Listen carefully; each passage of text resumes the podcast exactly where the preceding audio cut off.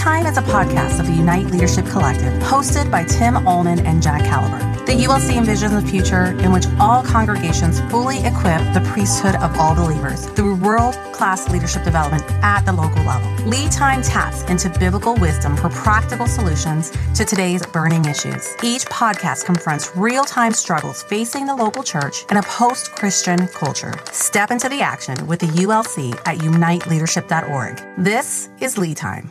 Welcome to Lead Time. This is Tim Allman, and I get the privilege today to hang out with Dr. Vanessa Seifert. Uh, Vanessa has a PhD in organizational leadership. She and I have run in, in some of the same leadership circles. Uh, we care about leadership development and, and pastoral formation and trying to be as healthy as possible. Vanessa was also on with me.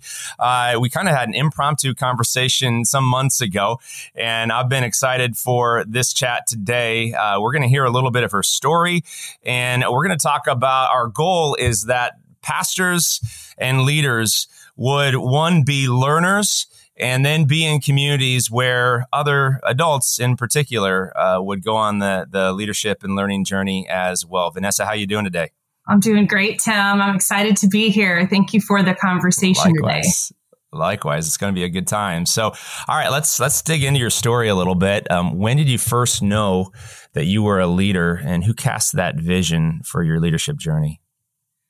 Oh man, lots of stories. So maybe a good starting point is to define a leader. There's so many different it. ways that people define leadership.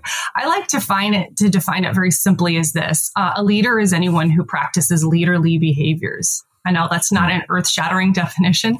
Position can be part of the conversation for sure, um, but anybody can be a leader who practices leaderly behaviors. And I'm, I'm pretty confident we're going to loop back around to unpacking that definition some more throughout our conversation and even situating it within learning and leadership development and Christian formation. And so I'll just quickly say that I think I first realized that I was a leader uh, in high school sports.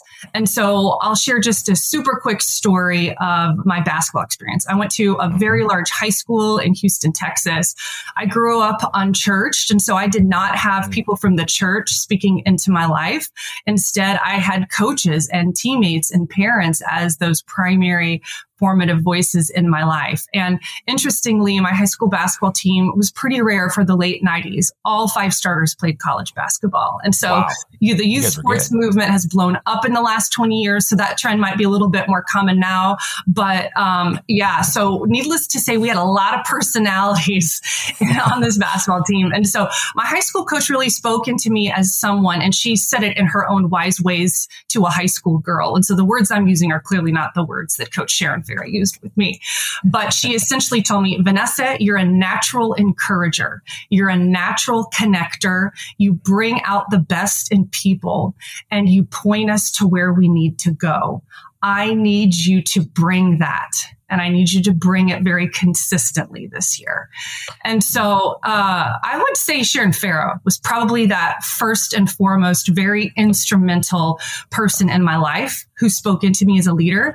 I, Tim, I think you're asking a very important question because God has blessed us to be in relationship with so many people of a variety of ages and life circumstances.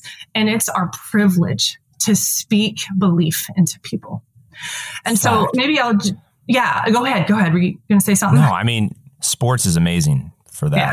Um, and and I, am an athlete too. Still, still call myself an athlete. Do you still call yourself an athlete, Vanessa? I mean, Absolutely. After college yeah. basketball, I did competitive triathlon for years, and uh, very much an athlete. I call myself an adult athlete. And then, you know, after kids, I thought I need to be a little bit more efficient, so I got into lifting heavier weights. And I mean, look at me, I'm not an Olympic weightlifter, but I'm I heavier weights yeah. and I run. Yeah. And so, yeah, watch out. I might Movement. be a yogi in my 50s and 60s. We'll see what happens. Let's go. Let's yeah. go. Yeah. Let's so go. I love that. Uh, shout out to those coaches who cast vision for yeah. young people's lives. I'm getting to do that right now on the football field, staying connected even the off season to, to players and, it's a beautiful thing to see a young a young person just light up when someone mm-hmm. says you're a natural encourager, a connector, and you point us. You have vision. You have vision for the future. You point us as a team to where we need to go. So I need you to bring it. And then that call to action, right? What yes. a cool, cool call to action. So yeah, go on. Other stories of, of folks yeah. that kind of shaped your leadership journey. Yeah. So uh, my husband. So hmm. I met Brandon. My husband's Brandon. I met him when I was 19 uh, I became a Christian in the dorms at Concordia in Texas and transferred to Concordia in, in Nebraska. I know we, we share that uh, journey as well, being blogs. Yeah. Uh, finished playing out basketball there and studied theology and went through the director of Christian education program. And so when I met Brandon and began dating him, um, he quickly saw what he was getting into. So I, uh, I just like to show up uh, as who I am to really any settings. And he wasn't nervous. He wasn't intimidated. I wasn't too much for him. And he's a strong leader himself. And so just as we began to date and get even more serious, he spoke words of belief into my life. And now he didn't use the word, these words, um, but what he was essentially saying is, um, I want you to be my helper not in this subservient kind of way, but in this God eyes equal way and equal standing of Christ in this uniqueness of marriage. Um, and Vanessa, again, he didn't use these words, but essentially what he said, embrace the duality of being a leader. Vanessa, mm-hmm. you can be a helper and a leader. And I love you for that. And I want you to do that. And I want to support you in that. Wow. What a your, your what husband, a dude, I mean, right? Just, what a dude. What a dude. Like, yeah. I don't know that many dudes say that. you like, and just call that out of, uh, you know, women who may have more, uh, aggr- and I'm not using this pejoratively at all, but more aggressive leadership traits uh, rather than maybe some of the some of the passive traits. To it takes a strong man yes. to enter into uh, that sort of a relationship and say, "I here, here's in my words what he's calling out," and this is very biblical from Genesis two. He's saying, "I actually need you to be the kind adversary that Adam needed Eve to be."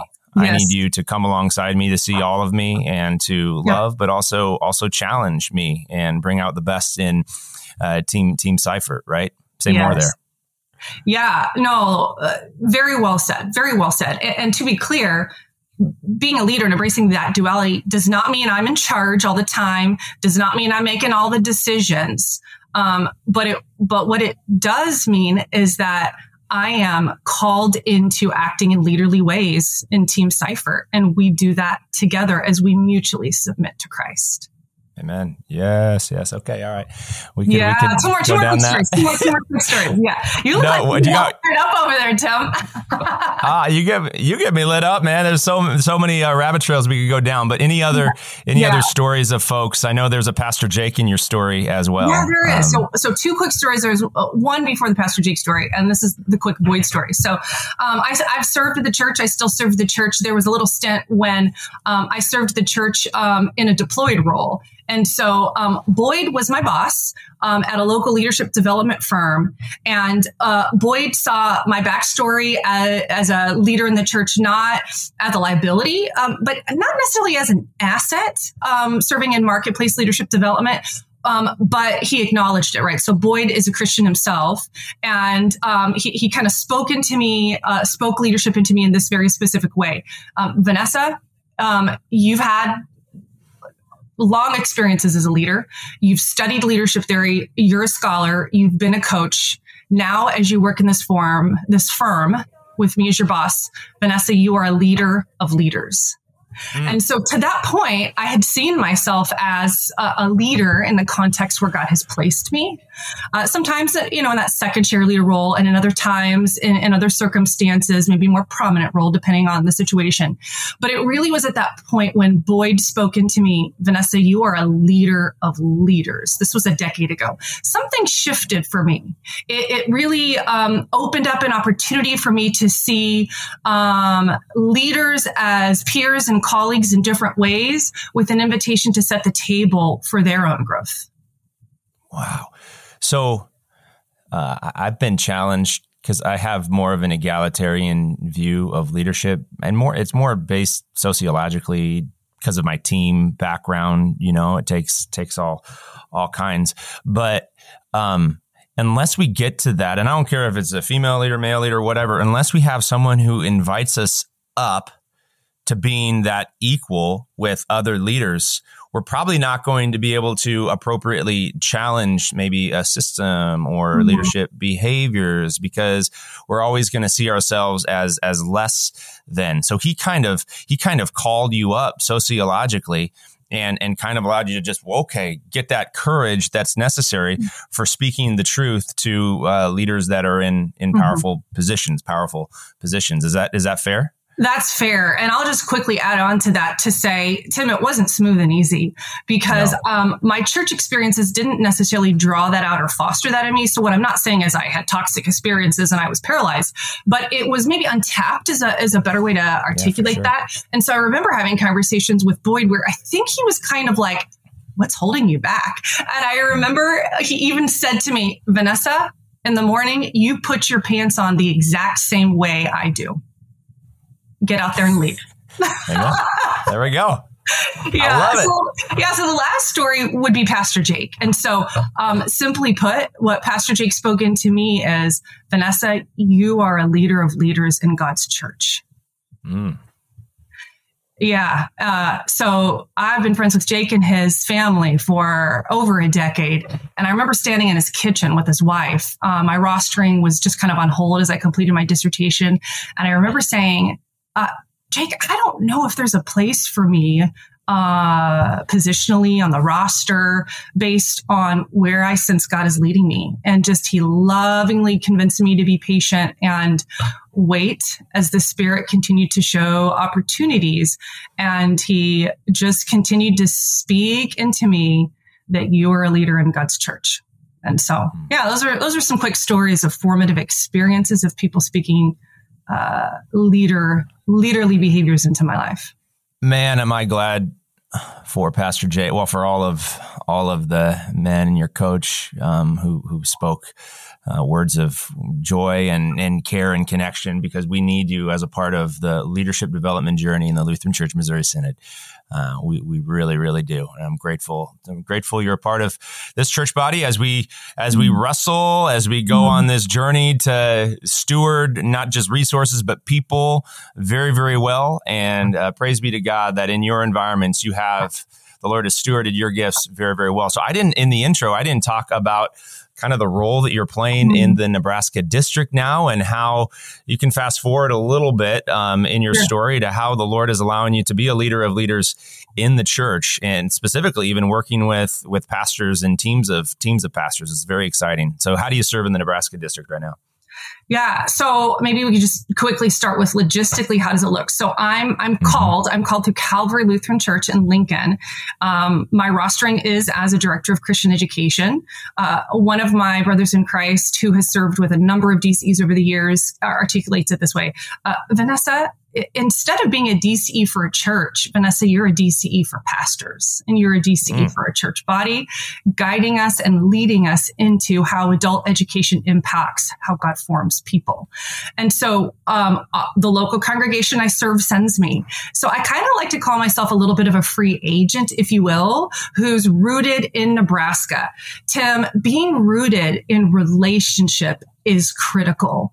I'm not that person that just flies around the country and speaks only and talks theory only.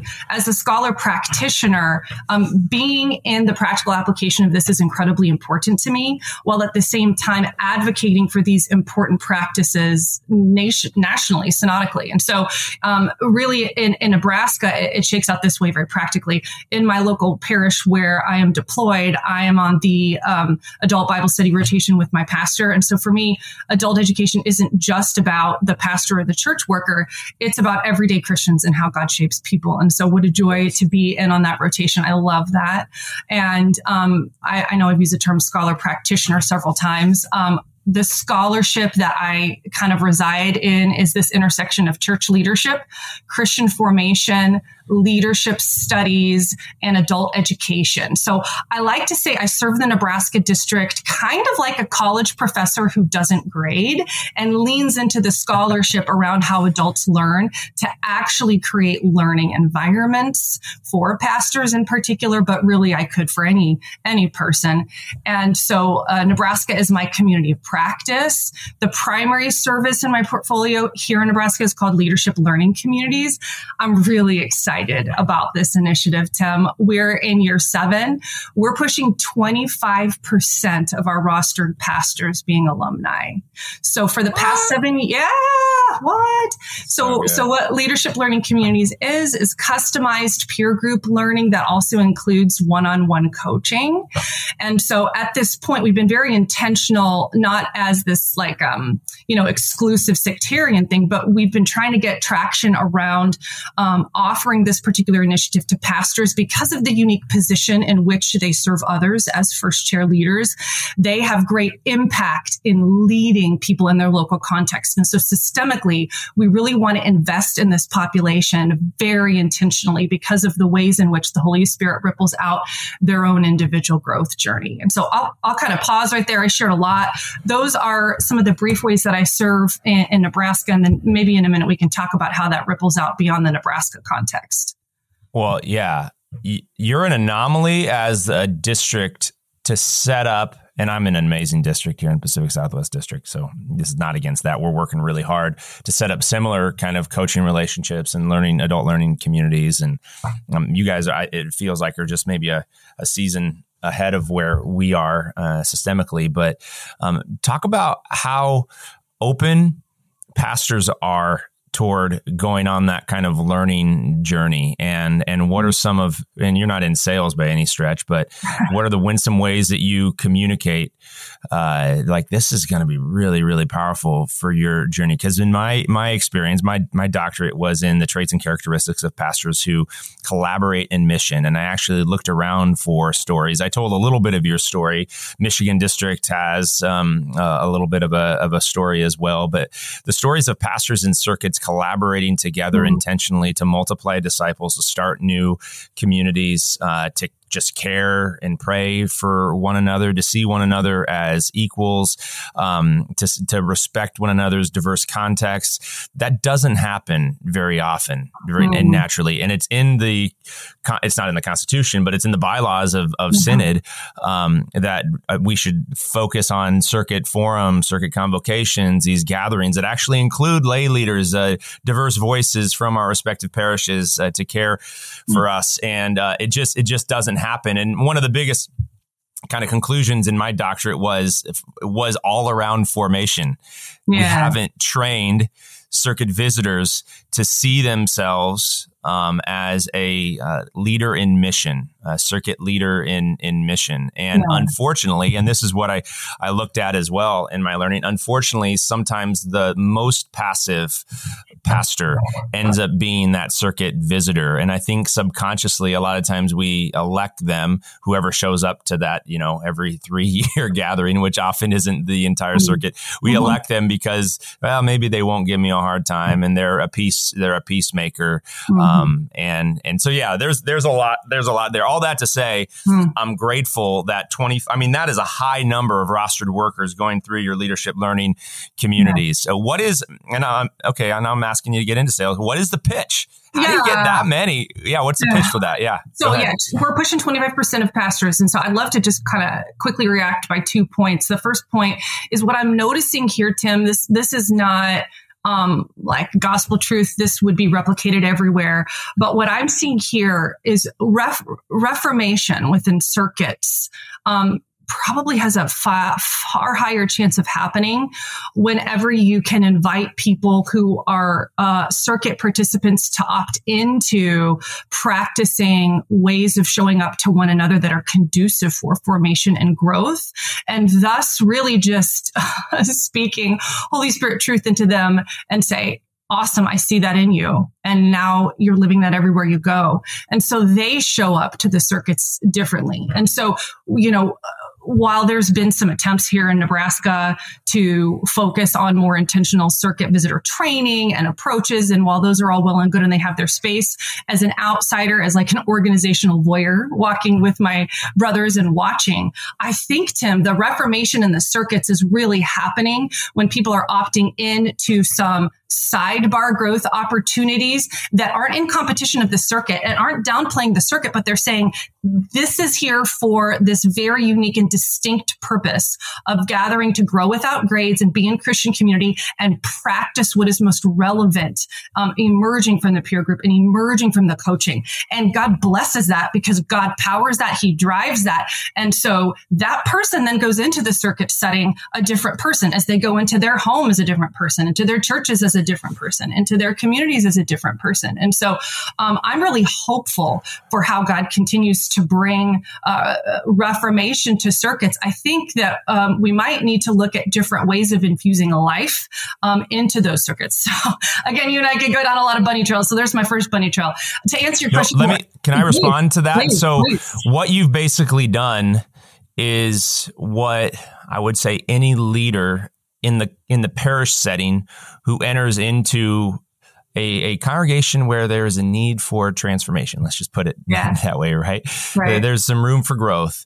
You you normally instead of we should be better. It's it's a law based approach. You know, yeah. maybe we could just start a, a new thing. Yep, a new community that some a small, you know, minority, but mm. some are going to take part in, and that changes the community. It's it's the new thing, new wine, new wineskins, right? It's a new mm. thing that the Holy Spirit wants to do in a, in a new season that then changes in some way the whole system. It changes how yeah. people then enter into the circuit, enter into the congregation. So I just applaud that approach. I agree with I agree with that approach, and um, yeah, maybe we should be doing, I'll, I'll, just make this general statement in the LCMS. We should have more courage as leaders, executives, etc., to just start new things and invite the willing to opt into those new things. Yeah. And over time, that can change our our system. So, yeah, is that changing. is that about what you've done? Yeah.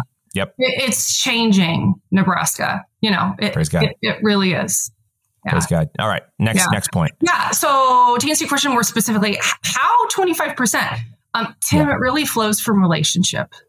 It just does, right? Like it, it's not, oh, let me communicate a vision. Let me create a postcard. Let me tell you how you're deficient and let me tell you how this thing can fix and solve and, and make everything good. Yet that, that approach doesn't work. it doesn't work.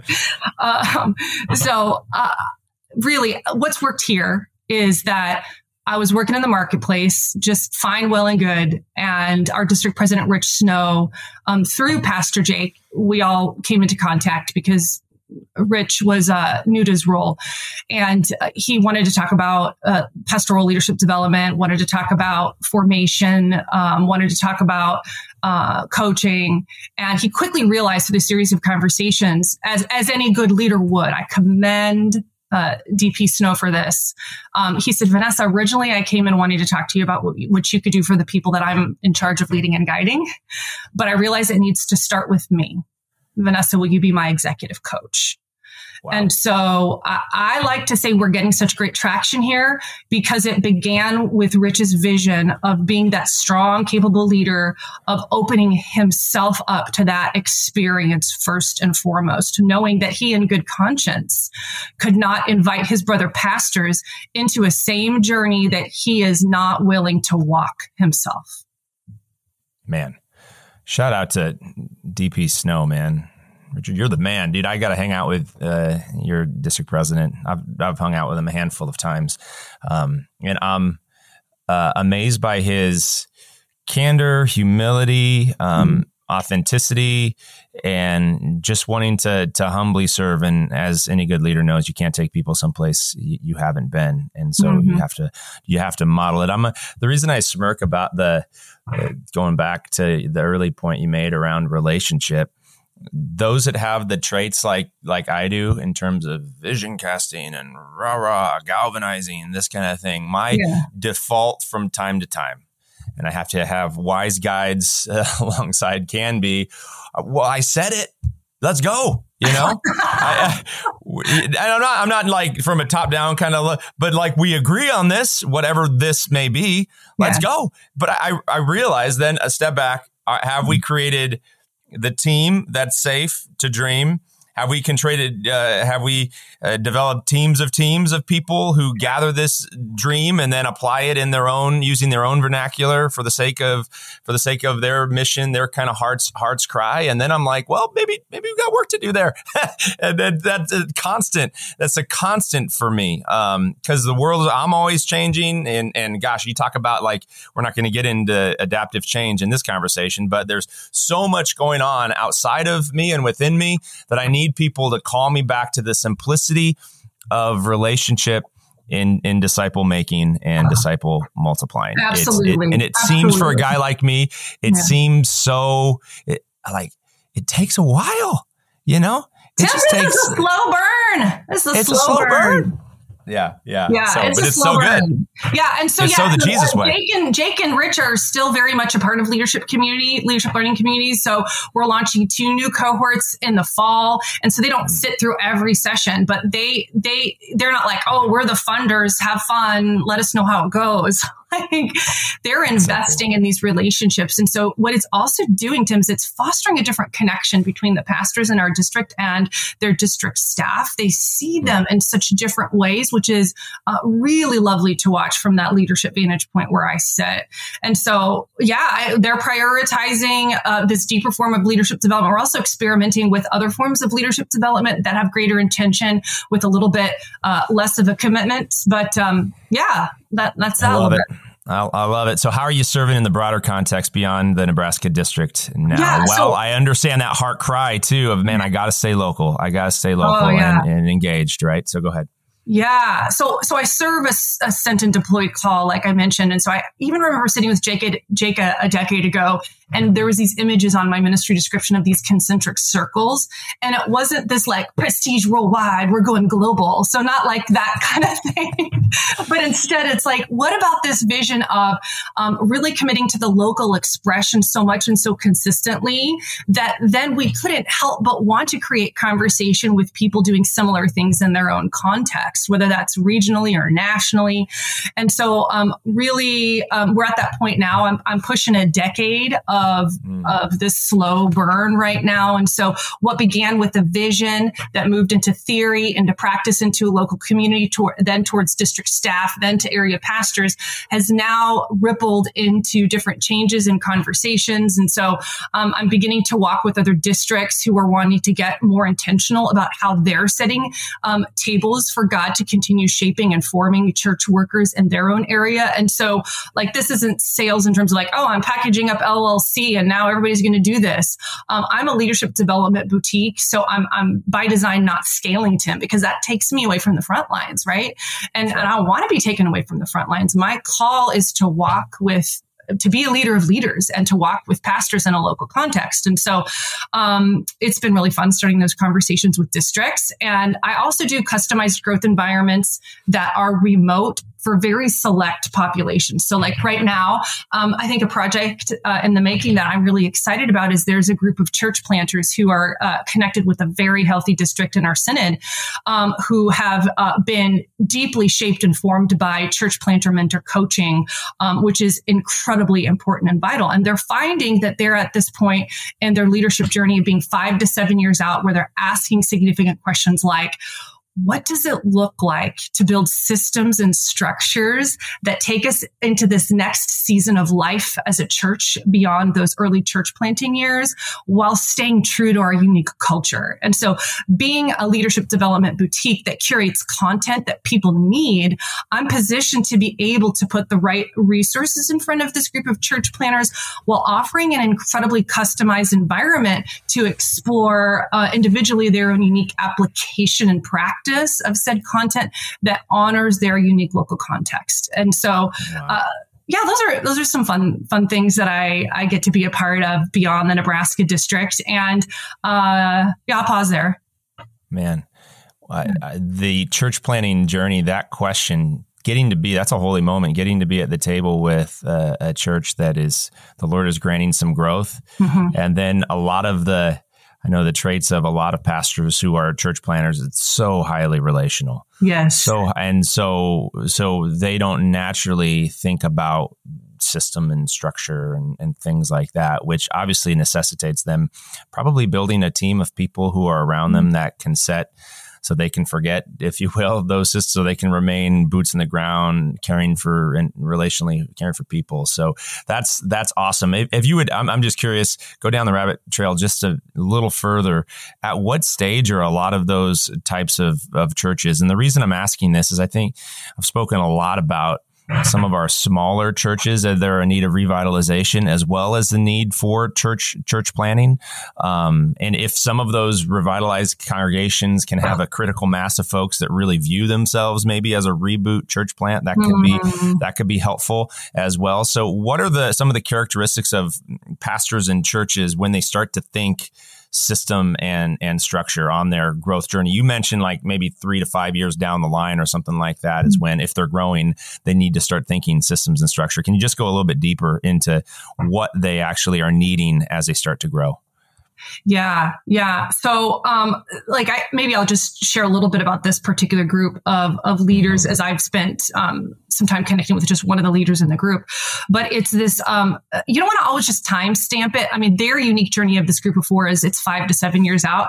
A person might start experiencing this at year three, maybe even, sure. or further down in that year seven. I mean, there's a lot of variables at play, but um, some things to consider are like the sociology of numbers, right? so, how many people um, are in the mix? And um, this kind of tipping point and this realization of a need to move from like galvanizing and gathering to mobilizing for mission. And what I don't want to say is we shouldn't be mobilizing for mission on the front end. Um, that that should be an imperative. That's biblical. That's a call all the time, right? By virtue of our baptism, God has given us these spiritual gifts to be used and shared to the building up his kingdom everywhere we go, regardless of how many people are in the mix. But I think sometimes as leaders um, who are leading people, there's just this kind of tipping point of numbers when it starts becoming more of a pain point. This realization of, wow, we're like the keeper of the code here, and we we we need to we need to just be releasing a little bit more. And so there's so much that could be said there. But those are some of my quick responses to your question. Well, I mean, it's what to land that plane, it's what Jesus did. He walked through that journey with the three to the 12 to the yeah. 70 to actually needing to set himself you know, this is in very earthy terms, but set himself apart. I think that's the power of not just his resurrection, but his ascension, so that the Holy Spirit could come and then the the mission could be could be deployed. As a lot of these communities, they start to think, oh wow, Jesus had a closer inner circle. He had a, a wider kind of executive leadership team, if you will, mm-hmm. and then and then he released them uh, in in due time. So yeah, beautiful, beautiful. Let's let's come down coming down the home stretch. Let's talk about your experience uh, presenting to the faculty at Concordia Seminary in St. Louis. Go Preachers! My uh, I'm an alma mater. That's my alma mater as well, and getting ready actually to go back in a month to to be a part of the alumni basketball game, Vanessa. I oh played with the pre- yeah, yeah, yeah. Fun. So we're yeah. building a gym. Our gym is opening up uh, here. You're, next time you're in town, you're going to come and shoot some hoops with me. We'll play horse or something. It'll be super fun. And uh, yeah, so getting getting ready to go back there in a, in a month or so. But you got the privilege to go and talk about dualities in adult learning with them. Just talk about that experience and and what you shared. Yeah, so it, it really was an honor uh, to connect with the Concordia Seminary St. Louis faculty. I about a year year or so ago got to know uh, one of the faculty, and we had a series of conversations around the work that's happening here in Nebraska. He asked me to submit a proposal to share a scholar practitioner uh, approach uh, with the faculty. And so I, I, said, sure, I'll submit a proposal and was invited and was really grateful that my DP, Rich Snow, was able to join me remotely for that. Uh, he, he was at the council presidents meeting at the time. Uh, in your district. They were, I think they were meeting at uh, Concordia. CUI, Concordia. Mm-hmm. Yeah, there you go. There you go. Um, and so I, I, was in St. Louis in person, but it was great fun to co-present with Rich. And so essentially the intention, uh, Tim, of that presentation was to um, stimulate some critical thinking about the intersection of adult learning theory and pastoral formation. um, really in any context, but as I shared the case study, it was the context here, sure. But um, the intention was to connect the data to real world pastor scenarios. And so as a scholar, it was an honor because here you are, you know, in the academy of people who devote their lives to um, scholarship and formation of pastors in that setting. And so it was an honor. As a practitioner, it was a joy to be able to move from the scholarship to the practice of it um, in the real world and sharing um, what that looks like in one just one local expression to then create some conversation around it. And and i would say it was also joy because the pastors that i walk with have been deeply impacted by both of our seminaries. And to be able to spend time um, was a little bit of a full full circle moment for me. And just this kind of like realization of just like god calls us and invites us to lifelong growth with him um, the same is true for his under shepherds, really for all people, right? That pastoral formation um, is cradle to grave until we're with right. Jesus. And so, what a joy to even be at that intersection at that moment. So yeah, that's so so good. Talk about what you shared a little bit, and you can yeah. go. I'll give you the open hand. You can choose one of these two. You could talk about the six qualities of adult learning theory, and we can wrap it up, kind of going at a very surface level with that. Or you can talk about the three dualities of pastoral formation: conviction and curiosity, individual versus community, and content and coaching. Um, I, I I'll, I'll, throw it out there. I would I would like to talk about the dualities. I, I think there's a lot yeah. to be said yes. around the uh, three dualities of pastoral formation. So, but you can let's go, go there. But let me just say like three sentences about adult learning to set the place. Yeah. If that's okay. Go ahead. Let's okay. Go. When I talk about adult learning theory, most of the time people are not like, whoa, that is so earth shattering. That seems like such a stretch. But the reality is we're not practicing it. It's really hard to replicate something you haven't experienced. Tim, we have a very systemic issue in, in our churches of not honoring how adults experience learning, change, and growth and how we set the table for all people, including pastors. We've got to disrupt how we're setting the table for growth environments. Ah, okay. Yes, I think I think that's true. So, what needs to change to yeah. honor adults on their learning journey? Uh, and you can go into the six qualities of adult learning theory if you'd oh, like. Well, so, yeah, so good. I mean, well, yeah, we we just need what needs to change. oh man, what needs to change? Well, so let me let me just start by saying. Uh, there's levels of learning. There's levels of growth. There's levels of, um, you know, development and so sometimes leaders want just top results, deep growth, transformation. And we tend to like make these levels and value assessments of how people grow. I, I certainly don't want to do that. Um, and so maybe mm. something helpful that I can offer is I think uh, a helpful thing to start practicing, which would bring change, is getting really clear on how we would like to see people experience learning, change, and growth. Okay.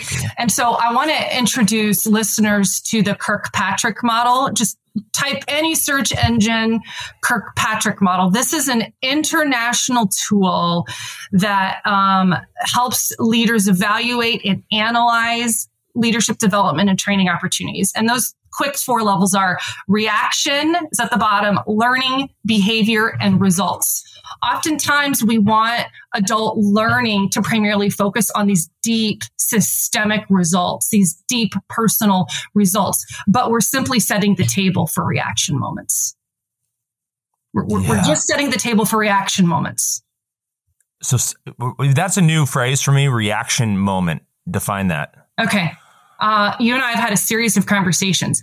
You and I are primed. We are all in on this conversation. Somebody just listening to this who's had no context, maybe with this podcast, the themes in the podcast, um, leadership themes, they might walk away from this conversation and say, Oh, wow. The, there's some pastors out there who are really leaning into the body of Christ to be in collaborative leadership. That's cool right? Yeah. And we that's praise God for that. Great. That's that's a reaction. Cool. Mm-hmm. And so others here's the, here's the have different if reactions. we want it, Tim, Tim, if we want to see results, we cannot just talk at people. And, and I'm talking about even the holiest of holy proclamation that has its place, that needs its place. If we want people to practice different things and to walk through this journey of making meaning of the challenge, the difficulty, the joy, the myriad of thoughts and emotions on this baptismal journey we call life, that is interactive. That is other person driven. If we want to see results, we cannot just talk and lecture alone.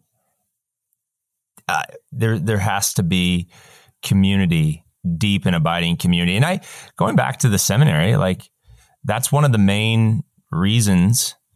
Uh, we're not going to get into the debate around different models for for formation on this podcast necessarily, but um, I mean, one of the biggest cases for pastoral formation residential is the deep and abiding relationships that are tethered to the the content. I mean, you've heard that, right? Oh, and if, if we ex- sure. right, that's why we want why we want uh, some may say the primary way would be would be residential. And it is all about those those relationships. But i like i like how maybe maybe where some of our struggle is today is around learning, you can learn, but then on this journey from reaction to learning to behaviors and, and then results, there can be a disconnect unless there's deep community between content and then the carrying out of of ministry.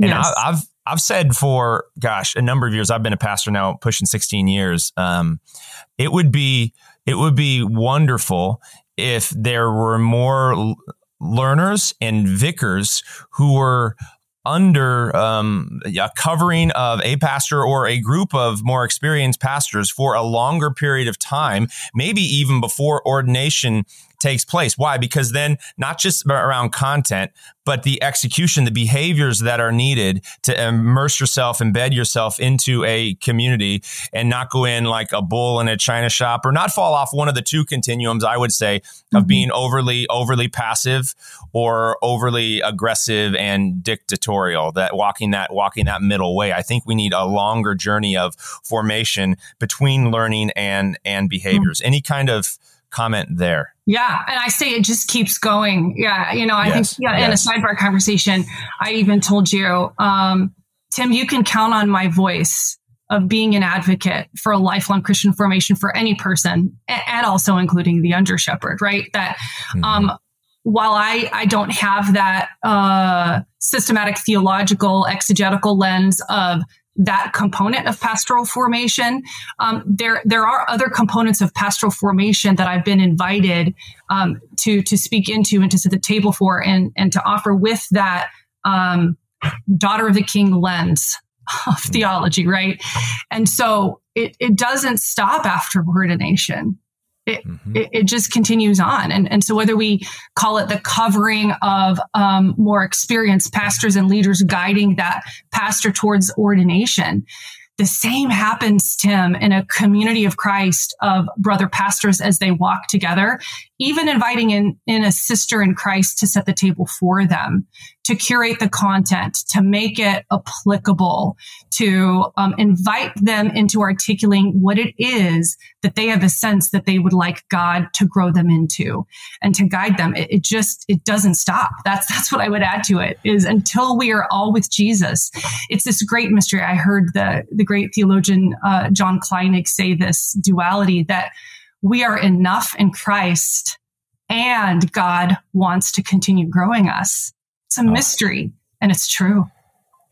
Well, yeah, it's just the best is to recognize I light up I light up over over learning new things and um I, I sometimes lament that some of not just pastors but just people there, there are so many this is where we'll kind of close this conversation there are so many assaults and I would say it's a spiritual assault that keeps us from experiencing out of the identity piece of you are, and this is something that we need to hear and learn, be embedded. You are my beloved, my beloved daughter, my beloved son. I'm proud of you. I rejoice over you.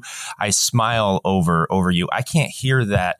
I can't hear that enough. Mm. And then out of that, I get to I get to follow the King of the universe, Jesus, the crucified and risen one, whose spirit lives, makes me, abides within me, and and is like calling me. This is discipleship, right? I mean, he's calling me into all of these new experiences with new people, and it's not just it's books, but I'm learning more about myself, my gifts and mm-hmm. my gaps, and then I'm looking at other people and how we can work together, and and the Holy Spirit's like the divine connector, right? My gifts to the gifts of others, like it's just the best way to live live life rather mm-hmm. than the distraction of mm-hmm. of the phone or getting sucked into Netflix or just kind of I lament that sometimes you know we we it feels like some people are just barely making it you know mm-hmm. in light of eternity Vanessa, in light of eternity, the the growth that's going to happen between now and and then, um, the the people that I get to, in light of knowing I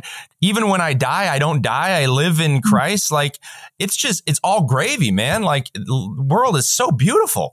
There's so much pain, but I think a lot of times, unless we and this, I'd love to get your closing reaction. Unless we're tethered to people who call us up you know, set your mind where Christ is. He reigns over all and you reign right now with him. I, I need to hear that from other, mm-hmm. other people because I'm going to get called down into the muck, into the yuck over and over again. And Satan wants to keep me and us there and just as consumers rather than, rather than contributors. Any final, mm. final words of, of wisdom to the life, which is truly life, which is in Christ? Yeah, I think um, something that I'm really enjoying seeing, not to you know unpack a quick uh, another theoretical model here, but diffusion of innovation theory kind of talks about how uh, ideas and practices are adopted. You know, you've got your your pioneers, your early adopters, your middle of the roads, your laggards, and your resistors. So um, uh, the reason I'm bringing that up in response to what you're saying is. Um, as we first started this, I would say the earlier adopters were the ones that were jumping on the train first. But what's really fun is to see that spectrum of openness kind of trickle in Nebraska and the ways in which the body of Christ um, amongst this group of pastors is encouraging a sense of openness so that God can care for this duality of the individual and the community together. Um, because our natural human tendency is to want to resist disruption right? We want to be safe. We don't want to be disrupted. And so um, we need people to push us into that healthy, um, Holy Spirit driven openness of love and care and correction as God forms us. And we're going to be far more willing to do that in community than we are alone. Right. True. Uh, yeah. And so we need each other and um, there's there has been some competing factors uh, like fear, like apprehension, like not enoughness, like uh, factional um, being, and, and, and, things like that. Um, sometimes I think it, it, can help a little that I'm actually I, am not a pastor, right? And so I don't think I bring um, some of that out. And what's really fun is it's to see is it's hard to otherize another person when you know them and so the pre-rec of being a participant in leadership learning communities is are you open for God to grow you?